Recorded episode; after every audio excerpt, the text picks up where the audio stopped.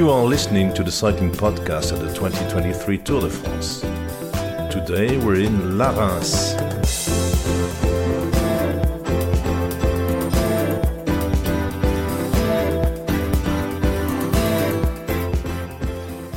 Where are we, Francois? We're in Arudy. It's a little place uh, not far from Laruns.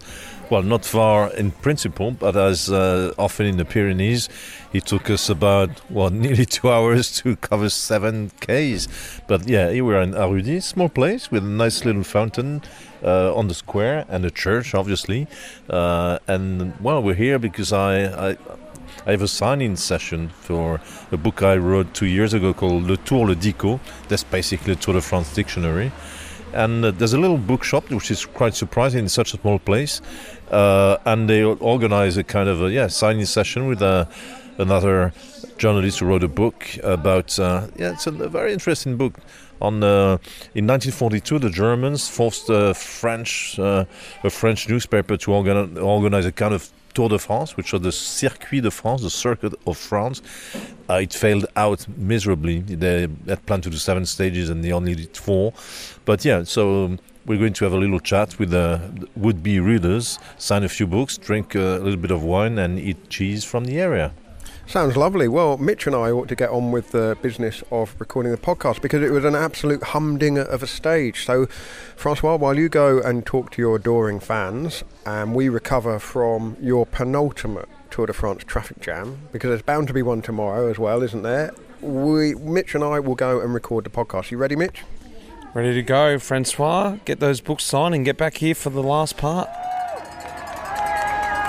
It's time for the tale of the attack. Well, the tour finally reached the Pyrenees. I say finally, it's only day five. Feels like quite a premature entry into the Pyrenees, and we saw an amazing stage, mm. didn't we? 162 kilometres from Pau to Laruns. I'm just about getting the hang of how to pronounce the finish town name. so now. you think? Well, I know. Probably, probably mangled it again. Good job, Francois not here at the moment to correct me. A 36 rider break went clear, and it had some big hitters in it. And at the end, Jai Hindley, the 2022 Giro champion, won the stage and took the yellow jersey, the first Australian in the Maillot Jaune since Rohan Dennis in Utrecht in 2015. But that really barely begins to tell the story of this incredible stage because Hindley was one of three Bora Hansgrohe riders in that 36 man break. The others were Emmanuel Buchmann and Patrick Konrad, and there were some big, big names in that group, weren't there? Big representation from Jumbo Visma and Team UAE Emirates because Jumbo had Wout van Aert, Tiesj Benoot and Christophe Laporte, and UAE had Felix Grossschartner and Marc Soler. AG2R had three guys in there, including Felix Gall, a recent winner of a stage of the Tour de Suisse, and then some of the other names Giulio Ciccone of Lidl Trek, he was in there, Danny Martinez and Omar Fraile of Ineos, Julian Alaphilippe of Soudal Quickstep, Rigoberto Uran and Esteban Chavez of EF Education Easy Post. Too many to mention, really, but they got four minutes up the road. Uh, meaning that Wout van Aert spent most of the afternoon as virtual race leader on the road. And I did wonder for a little while whether he might get over the Marie Blanque and perhaps be in with a shout of taking the race lead. But it didn't pan out that way at all. When we got to the top of the Col du Soudet, Felix Gall got the points, though he's now in the King of the Mountains lead.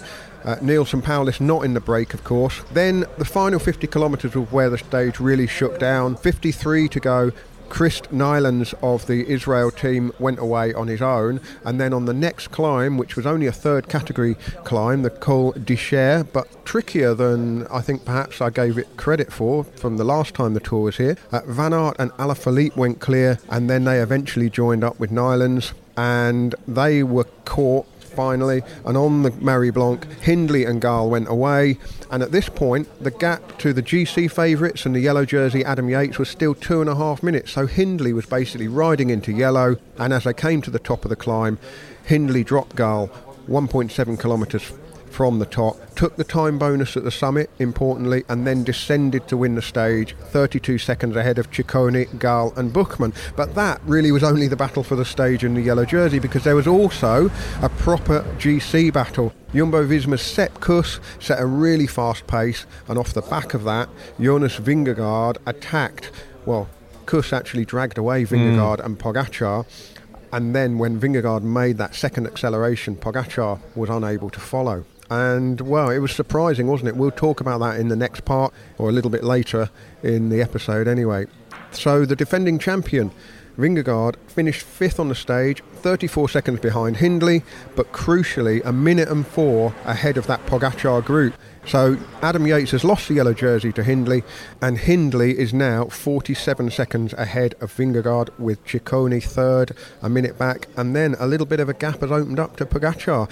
Some of the other key riders to lose a bit of time, Romain Bardet and Michael Woods, who were 157 behind the stage winner, Pello Bilbao and Mikel Landa of Bahrain, they were at 255, and Egan Bernal, who we saw struggling a bit on the Marie Blanque, he came in 321. I told you it was a breathless, breathtaking stage, Mitch. The tail of the attack is nearly at an end. I reckon we're about 150 kilometres into it by now. Oh, it's too much to tell. Fabio Jakobsen, who was one of the crash victims yesterday, he was last over the line in the Gruppetto, but safely inside the time limit.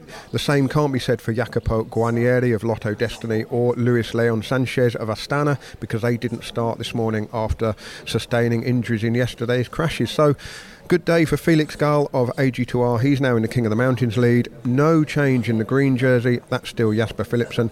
And Pogacar, well, a little bit of uh, consolation prize to be in the white jersey at the moment. And Vingegaard has taken that minute's advantage without even having to go through an uphill finish. You know, not really his terrain. And this is what Vingegaard said at the finish. Yeah, so first of all, the plan was to have a few guys in the break, uh, or yeah, one guy or two guys. We ended up with three guys in the break to have a satellite rider, more in some kind of defense actually, because yeah, we think that this is not the, the perfect stage for me. But yeah, then when they when they started uh, riding on the last climb, uh, I had the feeling I, I had good legs. So then I I uh, said to Sepp that yeah, maybe he goes on the front, and then uh, he did, and uh, I decided to attack as well. We talked this scenario through, but we thought it would be really hard to do. It would have been even nicer if we had uh, one guy on top, of course, that's like the dream scenario, but uh, yeah, we also went super, super fast on the climb, and you cannot not expect uh, the guys to, to be there on the top. I mean, I wanted to, to test him a bit, and uh, yeah, my legs were good, and I'm super happy with where I am. I mean, I'm, I'm super happy with taking a minute. That's a good uh, time gain for me, and uh, yeah, as I said, I'm super happy about it. And what about the Slovenian Pogacar? Well, something else has happened today, which perhaps put you know his difficulties on the bike into a bit of perspective. I mean, yeah, after the race was uh, was pretty good, but then uh, yeah, I'm more uh, sad to hear that uh, my girlfriend crashed today in Giro and uh, she maybe have concussion. So that's a bit more sad than uh, I mean, a bit more. Yeah, sad news than losing 50 seconds to Jonas for one minute. So yeah, let's go day by day. The Cycling Podcast at the 2023 Tour de France is supported by Science in Sport. Science in Sport fueled by science. Stephen Moon of Science in Sport is keen for people to pressure the UCI into helping to professionalise the administration of the sport in Sierra Leone. The UCI sanction racing in Sierra Leone. So effectively, the UCI are sanctioning something which is not to the benefit of cyclists at all. So I think my um, certainly what I'm doing, and and I know other people are doing, and and what I would ask anyone to do is lobby the UCI and. Um, yeah, let's have a proactive culture in place to grow cycling in Sierra Leone. But the current setup is uh, it's not geared up to help the riders at all. Science and Sport support the Tour de Lunsar and the Cycling Podcast, and you can check out their full range of energy products at scienceinsport.com. Well, Mitch, I need a sip of beer after that monologue. I mean, trying to sum up a stage like that is not all that easy because there was so much going on. But we really have to focus first of all on the man of the day, Jai Hindley, someone you know well. I said the first Australian in yellow since Rohan Dennis, but the first Bora rider in yellow since Peter Sagan in 2018, I think. Yeah, right. I didn't know that. That's big for the team. Um, really, really excited for him. You know, I recently interviewed him on my own podcast, but he is just you, you got to listen to that episode. You know, it, I know it's a shameless plug, but you got to hear, who he is, and this is something they always talk about on the team. The best thing about Jai is that he leads with that attitude he has with the team. That's why they love working for him. We heard about this in the Giro. The guys just love his attitude in the bus. Very cool, calm, collected, relaxed, and that's how he is. It's the same team here. I was speaking to Gasper at the start as well, and he, he just emphasised the fact that that's just Jai. He's very relaxed. So it's not just a relaxed atmosphere. He's just, I don't know how to explain. He's just a really cool guy to be around. He's got this real cool, calm aura. Um, when you think back to the way he won the Giro d'Italia, I mean, he picked his moments perfectly through that race, didn't he? And, well, we were talking this morning at breakfast and on the way to the start. What does Jai Hindley do? Because Tadej Pogacar mm. and Jonas Vingegaard have already demonstrated in the Basque Country that they are going to take lumps out of each other whenever there's the opportunity. And for a rider like Hindley, let's not forget, this is only his fifth day as a Tour de France rider. Yes, he's won the Giro, but the Tour de France is another level in terms of expectation and intensity and everything else that goes on around it. And he's racing these two incredible climbers. So the question was, would he race his own race and, and, and take some losses today and say, well, that's not too bad? Or would he get drawn into the fireworks with Vingegaard and Pogacar? And in fact, it turned out completely the opposite. And he was there in the break, crucially with two teammates. I've talked a lot over the last few years about how Bora Hansgrohe have created this kind of carré magique, uh, mm. the, the, magic square. They always seem to go into Grand Tours with four really strong GC type riders. So they've always got options and they've always got people to mark moves and get in breaks. And it struck me that that was what happened today. But as we found out, well, it wasn't the plan, was it? Because Mitch, you spoke to Gasper, Enrico Gasparotto, a very fine rider in his own right back in the day, now a sports director at Bora Hansgrohe. And well, let's hear a little package that kind of tells the story of the day because this is Gasparotto at the start, Jai Hindley also talking at the start, and I think you can hear a little bit of nerves in his mm. voice with the big day ahead of him. And then well, the mood is completely different at the finish when you hear from Gasparotto again. I mean, he sounds like he's on cloud nine. Enrico Gasparotto, we're here at the first big mountain stage, uh, the first real test, I guess. We're going to get to see what happens with the GC contenders. What's Jai's approach going to be coming into this stage? Yeah, as it is uh, the first one, uh, obviously we could understand a little bit um, from the first stages in uh, Basque Country that Vingegaard and uh, and Tadej are um, are quite okay, quite alright for this tour, I would say. And uh, yeah, today we see on long climbs how it goes. Uh, you know, not having a top mountain finish, but a flat finish, then also can be open to some uh, attacks from the second row riders. With Jai, I think uh, he showed quite a good legs on the first days. He's feeling okay, feeling alright, and uh, yeah, I think today it's everybody is taking the day like uh, to see where they are compared to the competitors. So yeah, could be also that type of days where everybody is waiting, waiting, waiting, and and we see we can see only on the last climb, I would say. And the idea there, from what I understand, is to follow as long as you can, and if you can go with the best, or just ride his own pace. Uh, if he can follow, why not? I mean, uh, with the the fight for the podium and for the win started already in Basque Country, and uh, every day every day is an opportunity to gain uh, some time. Uh, we don't want to think to lose time uh, against our competitors, but if there is a chance to gain and Jai is feeling quite right, why not? Absolutely. Jai, here we are, the Tour de France. How's it going to go today? I've been uh, pretty happy with how it's been so far, and uh, I haven't managed to lose so much time on the big GC favourites, so it's all cool. And uh, yeah, I think today will be like one of the first big tests in terms of the yellow jersey. Yeah, I'm looking forward to it. I've had a look at the stage and I know what's coming. Not sure if that's a good thing or a bad thing, but yeah, it's a tough one, and uh, last climb is also really hard. So regardless, it's going to be a big fight up there. But I'm also interested to see if the breakaway, it's a day for the breakaway or a day for the GC fight. But we'll see soon enough. What about the big two when they start, you know, attacking each other? What's your sort of plan going to be? Are you going to try and follow those guys or just, you know, ride your pace? Yeah, I mean, I think I have to be more efficient and more conservative with my energy. You know what I mean? These guys are are super strong, and they've showed that. And yeah, I think I just have to bide my time and uh, just wait for the right moment. Like I just have to ride smart, basically. It's the way it is. Tell me about it. How'd the plan go?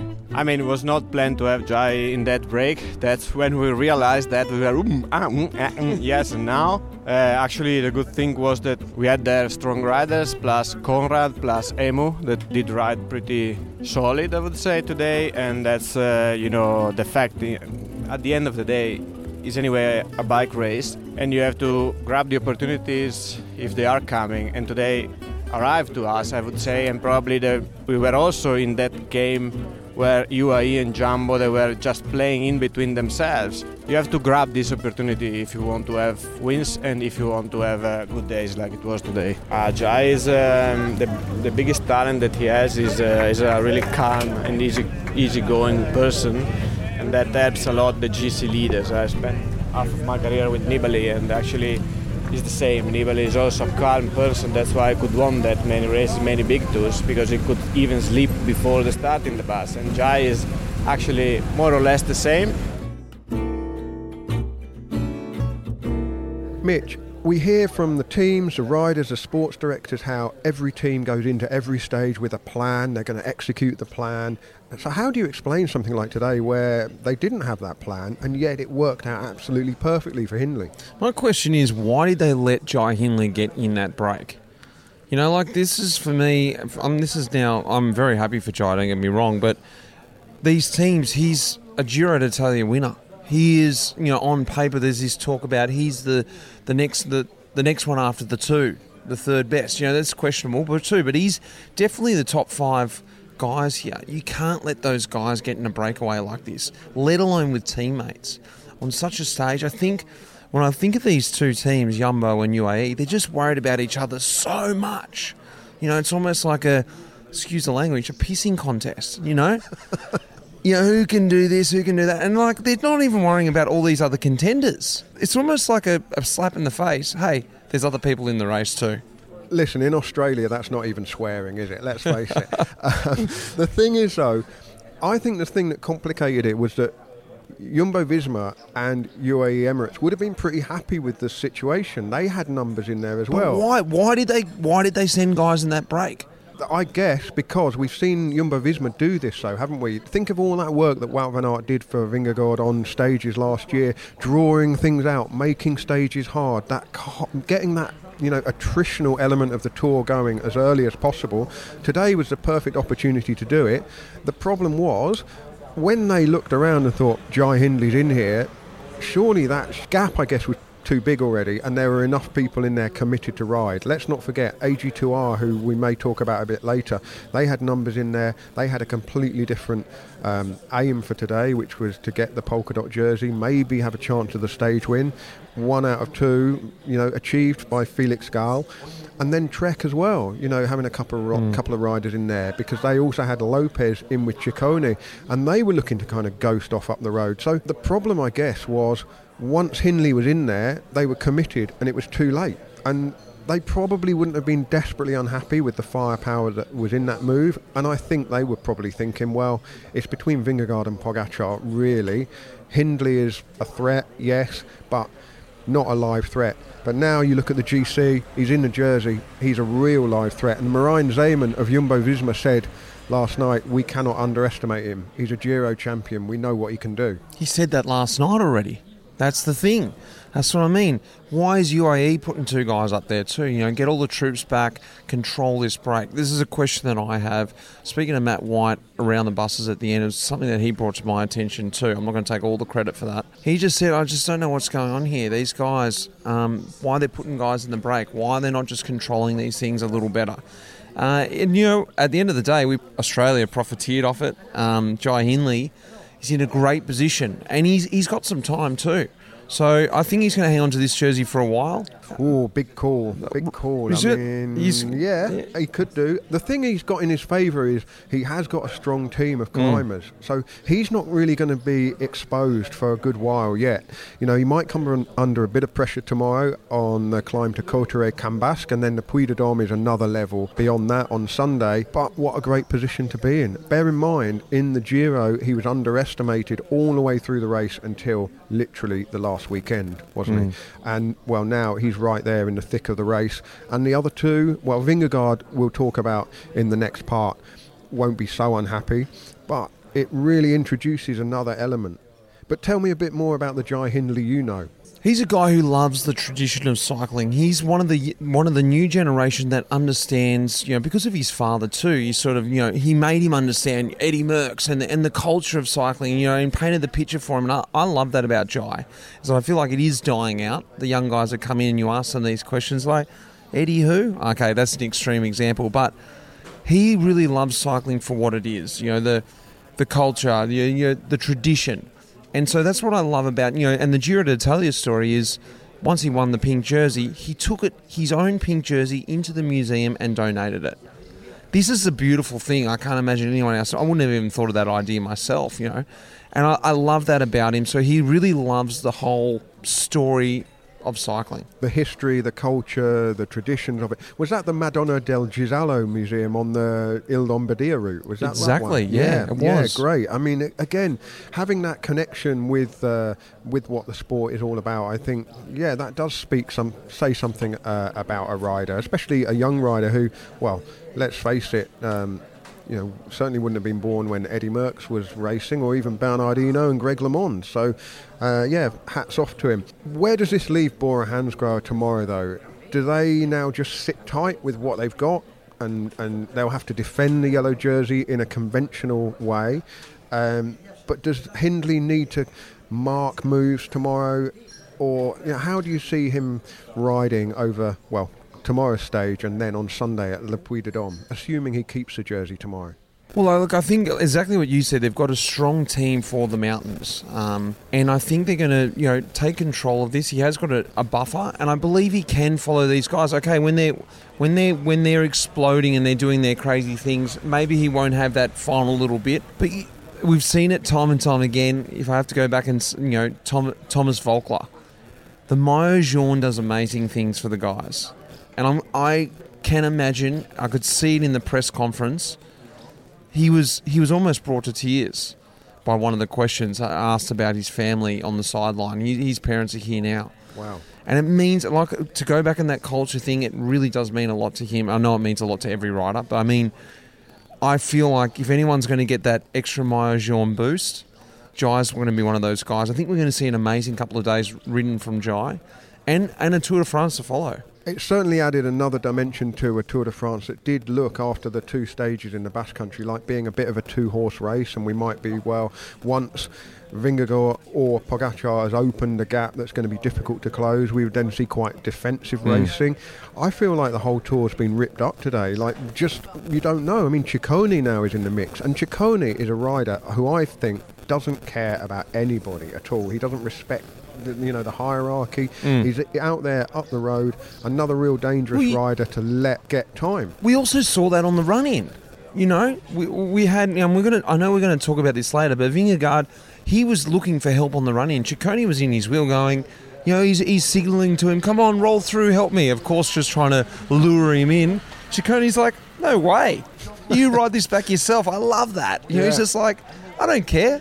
Well, it was interesting, wasn't it? Because at the finish, uh, Vingegaard got popped, didn't he, slightly? Because uh, you know he just went for couldn't the hold sprint. the wheels. Yeah. Yeah. exactly. I mean, yeah, kind of. Uh, again, that I wonder sometimes the mentality of the kind of the, the the defending champion and the previous winner, whether they feel a bit like they there should be a bit more honour amongst mm. men in a sense. And actually, there are riders who are prepared to, you know, have a go at them and, and take lumps out of them in the mountains. And I think that bodes well for the rest of the race.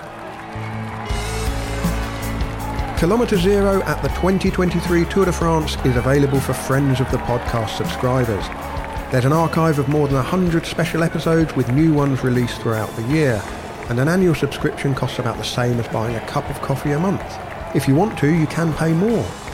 For the first time, you can also sign up with a monthly subscription. So if you just want to see what it's all about, that might be the best option for you.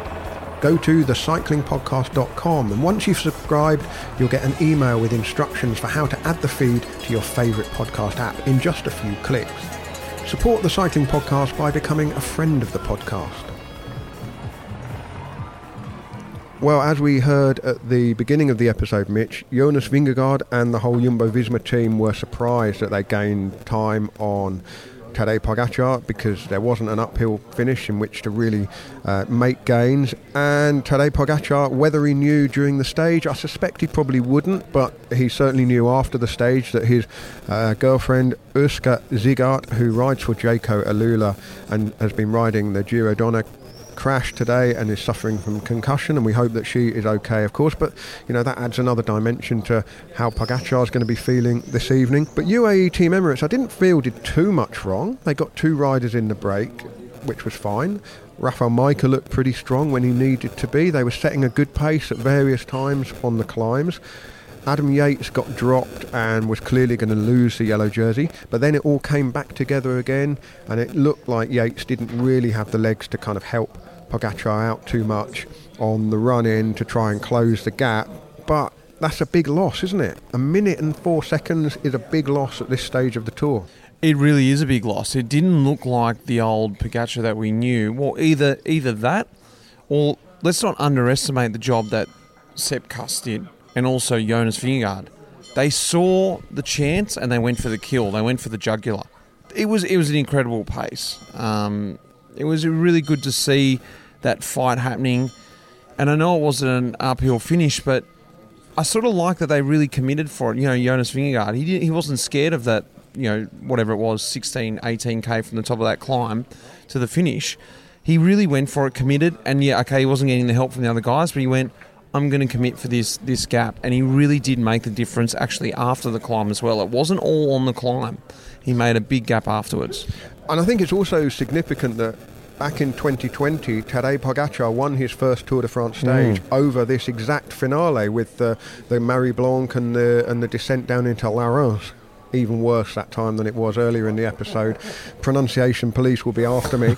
um, but it leaves Pogacar with real work to do now, doesn't it? And we know that he's fearless. We know that he's undercooked, perhaps. Perhaps mm. today was evidence of that.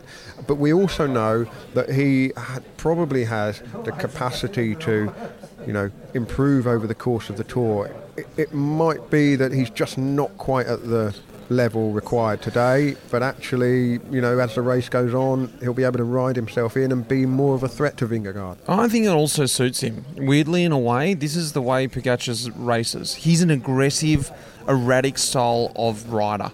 He's not your typical, you know, Jonas Vingegaard or even, you know, back in the day, a Chris Froome who, who likes to, you know, be controlled with his team, setting the pace. He likes to just do random stuff, go on random attacks and put out you know huge watts to go for sprints and things like that. So this almost put him in a position where he can race a bit more freely. I think. Um, maybe with you know, okay, the spotlight's never going to be off him. I don't want to say that, but maybe they've got to focus on Jai Hindley for a little bit, and Pogacar's going to slip, slip, uh, not slip under the radar. He's never going to happen that, but he's got a bit more different angle. Let's say that, and that suits his style of racing. That's a really good point you make, Mitch, because Tadej Pogacar came from behind, sprung the surprise in 2020, didn't he? And last year we saw when he was in the lead and looking good, and all he really had to do was kind of sit tight and not crack on the mm. Col de Granon, he cracked, and that was the crucial moment in last year's tour. Maybe being a little bit behind will play to his strength and give him that freedom because he's now got to do something. He will want to try to test Vingegaard at the earliest opportunity, you would think, and he's got tomorrow or Sunday. And well, I think we're we're going to see them go hell for leather again against one another, and that might play into Vingegaard's hands if Pogacar overplays his hand before he's ready. I mean, it's really brilliantly poised, isn't it? Well, and also, you know who else's hand it plays into? Jai Hindley. Of course. These two are going to be worrying about each other the whole time. At the end of the day, Jai Hindley's got the jersey on his back. What about some of the other riders then that are now looking good on the overall classification? I mean, we mentioned Ciccone earlier. Buchmann there is obviously the number two on the Bora Hansgrohe team, but that's a really handy card to play as well, isn't it? Having somebody fourth overall. Adam Yates is fading. Simon Yates is still hanging in there. Mattias Skjelmose of Lidl Trek was the other um, Trek rider in there uh, at the finish today. He wasn't in the break, but he's riding extremely well for Yeah. a young rider. And, and another young rider, Carlos Rodriguez, and then David Gaudu, who we were really surprised um, by having had a good week. They're the only riders now within two minutes of the yellow jersey, so it's really opened up a fair bit. It really has, you know, and we're starting to see already in the first mountain stage, which is what, sort of what we wanted to see as well, is that this sort of sort out of who is going to be the players this year. Um, and this stage actually was better than I ever expected. I don't know what tomorrow's going to bring. Is it going to be a bit more of a, I don't know, tame stage? I, I can't see it being as good as today, but you know, who knows with these guys now? They're crazy. They just seem to just keep racing every day. It's never too late for the 1101 cappuccino. Get regular updates from the cycling podcast in your email inbox or the Substack app during the Tour de France. Go to thecyclingpodcast.substack.com to sign up. Well, Mitch, we've had a tricky old day today, haven't we? Really? I mean, the traffic jam coming out of the finish town, coming into Arudy here. Well, a 15 minute drive took us over an hour and a half. Francois has gone off to do his uh, book signing and talk and has not re-emerged. So, I mean, maybe this is his pre-retirement retirement. And a few people have asked, and I think it is an open house thing. It's going to be at Le Viscos Hotel and Restaurant in Saint-Savin in the Pyrenees, about 15 kilometres away from the finish of tomorrow's stage. And uh, as far as I know, anyone who's in the area who wants to pop in for a drink and a little bite to eat, they're more than welcome to do so. I guess we'll be there about 8 o'clock tomorrow night, won't we, Mitch? Well, anyone from Australia, I think there's a flight out of Melbourne tomorrow on the QF 932. You can probably get across just in time. ambitious. That's ambitious. There are a couple of little things to wrap up um, this evening, Mitch. Jai Hindley had Rolf Aldag in Yeah. the car. Now, Rolf is a really experienced sports director. Of course, has been on the HTC Columbia team looking after sprinters back in the day. Was very, very good at that. Running a GC operation is a different kettle of fish, isn't it? But here he is in the car, and I believe that gave Hindley quite a bit of um, confidence today. Yeah, look, from what I understand, I was speaking to Gasparotto about this, you know, because just they concocted a really cool plan in the Giro, which which ultimately led to his Giro d'Italia win. Um, that was a big part of it. So I, I sort of was like, "Hey, what's in the what's in the works here, Gaspar?" And he said, "Well, no, actually, you know, one of the big things is Rolf, you know, being in the car." Um, and Jai, you know, alluded to that they recon these stages these first four stages, a couple in the Basque Country, a couple here. And having him in the car was a really big thing for him, the confidence that he was giving through the radio, having seen these stages, the confidence in their decisions that they were making on the roads that they'd reconned. especially today when what actually played out on the road was not part of the original plan at all and then they had to kind of go with it work out what to do knowing that okay he was in a nice big break hindley today. Mm. 36 riders there's a lot of room to kind of um, it's a little bit like riding in the peloton i guess on the climbs isn't it? Because you don't have to be spending a great deal of time on the front. And once it settles into the rhythm basically going at the same pace as Well- the peloton anyway no? Well, once these breaks get really big, I'm, I'm going to go against you here, is that once these breaks get really big, they don't work that well unless you've got teammates committed to it. Because as we saw, there were a lot of groups going off the front. I actually Yeah. saw Jai a couple times having to close across gaps. As soon as you wait for someone else, that group's got four or five guys there, they slip away, and suddenly you're like, that group's got a minute. Yeah. It's very, very hard, these big groups. It's, it's quite annoying because everyone thinks there's enough people here, I'm going to sit on. And of course, Yeah, and then people want to break it up, and Mm. you've got to be on the right side of the split. So yeah, you're right. You're right. Um, well, at the finish, Francois he has been working today. He has been working today. We might give him an easy day for his final day tomorrow. But he spoke to Mauro Gianetti, who is Tadej Pogacar's uh, team boss at UAE Team Emirates, and well, you can hear the disappointment in his voice. Uh, we're we're all a bit of a jumble this evening podcast, aren't we? We're trying to put together the pieces of a of a jigsaw without the you know without the box, so we can't really see what the pattern is yet, can we? But this is Mauro Gianetti at the finish.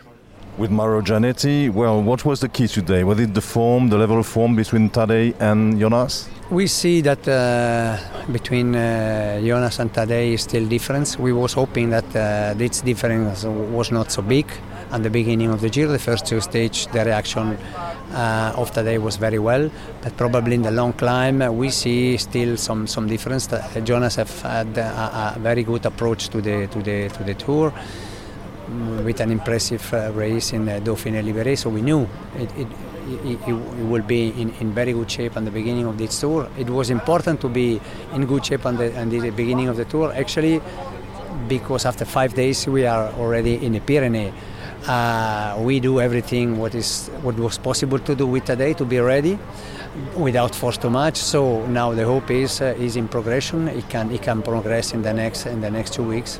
So yeah, what the, the plan at the beginning was to, to, avoid losing too much time in the first week and to see Tadej progress to, towards the, the third week. Yeah, that that was the plan, and uh, we have the chance to take some bonification in the first in the first two days.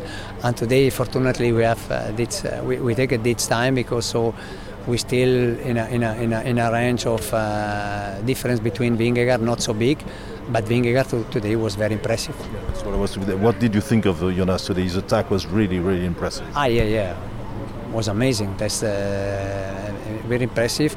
He laid it also very, very good stage. But I think now he have the jersey. He won the Giro, so he's a big contender. Uh, wow, will be a nice, nice Tour de France. Tomorrow, what to expect? Tomorrow is a big mountain stage again, and uh, it depends uh, the lakes of everybody. Today, the first mountain stage was very hard for everybody, uh, and I think tomorrow that is important now recover and think uh, uh, in positive to, to, to, be ready for tomorrow. On tour with Luke Durbridge. Here we are, Durbo. The first day in the mountains. Ah, oh, just tell me about the news. Man, I just heard Jai Hindley won, and it's just and in the yellow jersey, like it's just incredible. Like it's so exciting. Like, what a man. What a man. Why is it so happy for you? What's your connection to Jai? Oh, Jai's from my club back home and uh, grew up with him. He's tiny. We called Baby Jai. And then we see him win the Giro was awesome. But uh, his first Tour de France, I saw his parents on the side of the road, had a good chat with them this morning. So, yeah, everyone back, everyone back home would be going ape shit. So, yeah, good on you, Jai. I'll send him a message later. How was it out there? Give us some perspective on what that win was, because tell us about the terrain. Uh, the start was brutal, really, really hard, lumpy, up and down. Um, but then, yeah, and then it. Uh, I mean, Jai did well to slip in that group, and then uh, UAE on the back foot pretty much from from then on they chased pretty hard, and then uh, yeah, we, we sort of helped Simon up into the climb, and then we parked up and uh, went back for Dylan, and then uh, yeah, rode with Dylan for the rest of the day. All right, we're here in the mountains. Thanks, Durbo. Get in the bus and have a shower. Thanks, bro.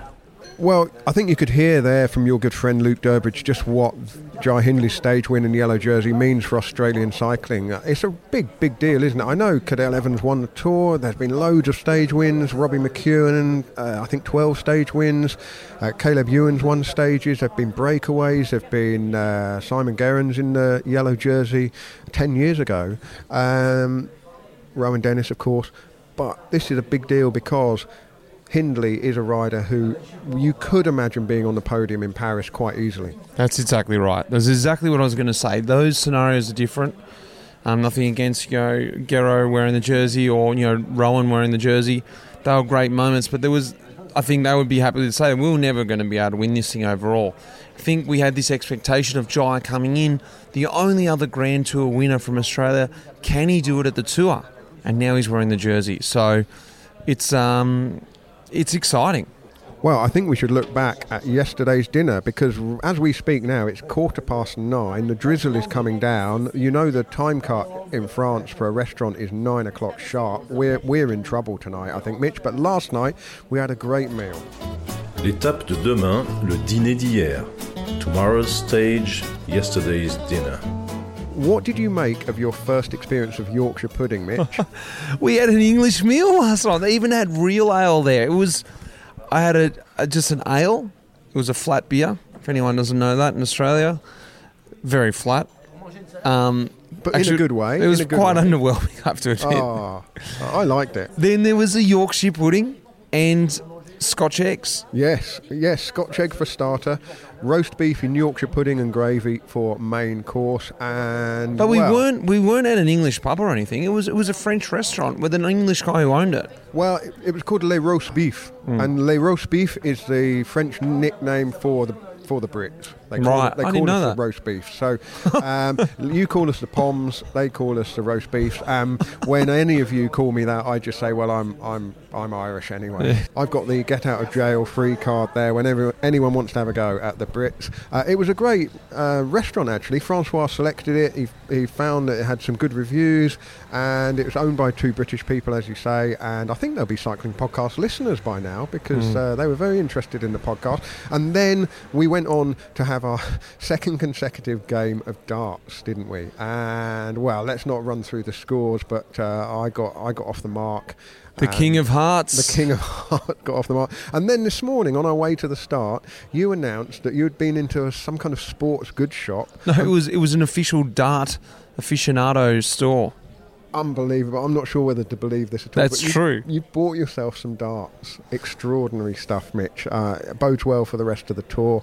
Uh, you need to work on your technique, though. I mean, you're, you're pedaling. i i in a cycling analogy, it's like you're, you've got your shoes on the wrong feet.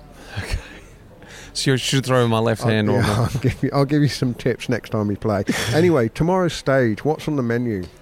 Well, tomorrow we've got a bit of a shorter stage. It's only 144.9, so 145k. We're heading out from Tarbes all the way across to Cauterets-Cambasque. Thank you, Lionel. And look, there's a few category climbs tomorrow. We've got a Cat 3, a Cat 1, a Hors category, and a Category 1 to finish. We're going up the infamous Col de Tourmalet tomorrow. That is in the middle of the stage at the 97 kilometre mark. There is a sprint early on at 50 kilometres, but I think that's just going to be absorbed by the breakaway. Could be a bit of a tough start. It's an uphill category 3 at the 29 kilometre mark. This is going to be a tough stage, up the first uphill finish of the tour. Yeah, well, I mean, you say tough climbs. I mean, it's the, the Col d'Aspin, Col de Tourmalet double. I mean, it's legendary in the Tour de France, isn't it? And they're doing the Tourmalet from the La Mongie side, so, uh, well, we may see the, the, the famous llama that lives in La Mongie. I think there must be more than one, but that llama once blocked my path as I was trying to ride up the Tourmalet. It just wouldn't let me past. I went on the left, it went on the left. I went on the right, it went on the right. It kind of hissed at me a bit. And in the end, I had to kind of like, you know, creep past off the bike on the grass, get past the llama that was eyeing me suspiciously before I could get to the top of the Tourmalet. The riders won't have to do that tomorrow in the Tour de France, Was- fortunately. it's the excuse for your slow Strava time up there, is it? Yeah, right. Uh, well, I'll take any excuse I can. Uh, just lastly, let's hear from Dan Martin. Who is really an expert on the Pyrenees, isn't he? He's won stages here before. Now working as part of the uh, ASO organisation on the tour for the first week or so. And well, this is what he had to say about tomorrow's stage up to Cauterets Cambasque because he has actually raced that climb. I think it's quite calculated the whole the whole route. There's kind of there isn't those huge stages in the tour. It's more like we've got ten hard stages rather than five really hard, and that's where the cycling's changed a little bit to give more opportunity and more unpredictability to the route because it's not there isn't really a focal point. You kind of have to pick and choose where you attack, and and also I do think. Like other races, not naming names, what I won in Italy, they uh, I think we saw this year how a 5,000 meter mountain stage doesn't really tend to have the best racing. It's like these these shorter, more explosive stages where the riders arrive the, on the last climb more fresh, means they can be more explosive, and it's more about tactics rather than just endurance. So, yeah, I think it's uh, I think stages like we've seen in the first two days, and I hope today and tomorrow will lead to really good racing. And what about tomorrow? Because you are one of the well, I mean, lots of riders will have raced that last climb, but uh, it's not one that, that that we're overly familiar with, is it? The one to Cauterets Cambasque. No, I actually, obviously, it's a little bit vague in my memory now, because it's been 15 years since I did it. But uh, yeah, we actually did it as a mountain time trial in uh, the 2008 Route du Sud, and I, uh, I think I was fifth or sixth, and then I went on to win the GC. So yeah, obviously the the, the climb towards Courtrai, everybody knows Aspin Tourmalet, really hard climbs themselves, but and it's also going to rain tomorrow as well apparently, which could be make it even more interesting. But the uh, yeah Cauterets climb, quite a decent sized road, not too hard. There should be 25, 30 odd riders arrive at the bottom of Cambasque, which is 4k to go.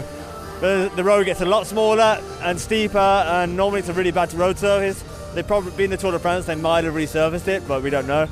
Um, but yeah, I mean, it's super steep, irregular gradients, which suits attacking riding and tactical riding, and that's where we could see the duo of Yates and uh, Pogacar really take advantage of trying to isolate Vingegaard again. But I think we saw Dauphiné, Vingegaard's incredibly strong on this type of like climb as well. So yeah, I think it's going to be the first test to see if Pogacar's really got what it takes to win the Tour de France after his injury break, and also whether Vingegaard is actually going to attack or not. That's going to be the big question of the day. Well, Mitch, it really is dinner time. Let's hope they're still serving and they're not too grumpy about things. Let's hope Francois emerges from his book signing and talk. I mean, I could. He was talking in French, but I knew he was telling a few familiar stories about his early days covering the Tour de France. And tomorrow will be, well, it'll be a kind of historic day. His last regular appearance on the cycling podcast Tour de France coverage. He joined the team in 2017. We'll make a fuss of him tomorrow, won't we? We won't put him Yeah. to work too much. We'll we'll let him sit sit in his nest and enjoy the day. But he will be on the podcast tomorrow, and uh, as will we. We'll we'll be back tomorrow night. Thank you very much, Mitch. Thank you. Hope you guys enjoy it. The Cycling Podcast was created in 2013 by Richard Moore, Daniel Friebe, and Lionel Birnie.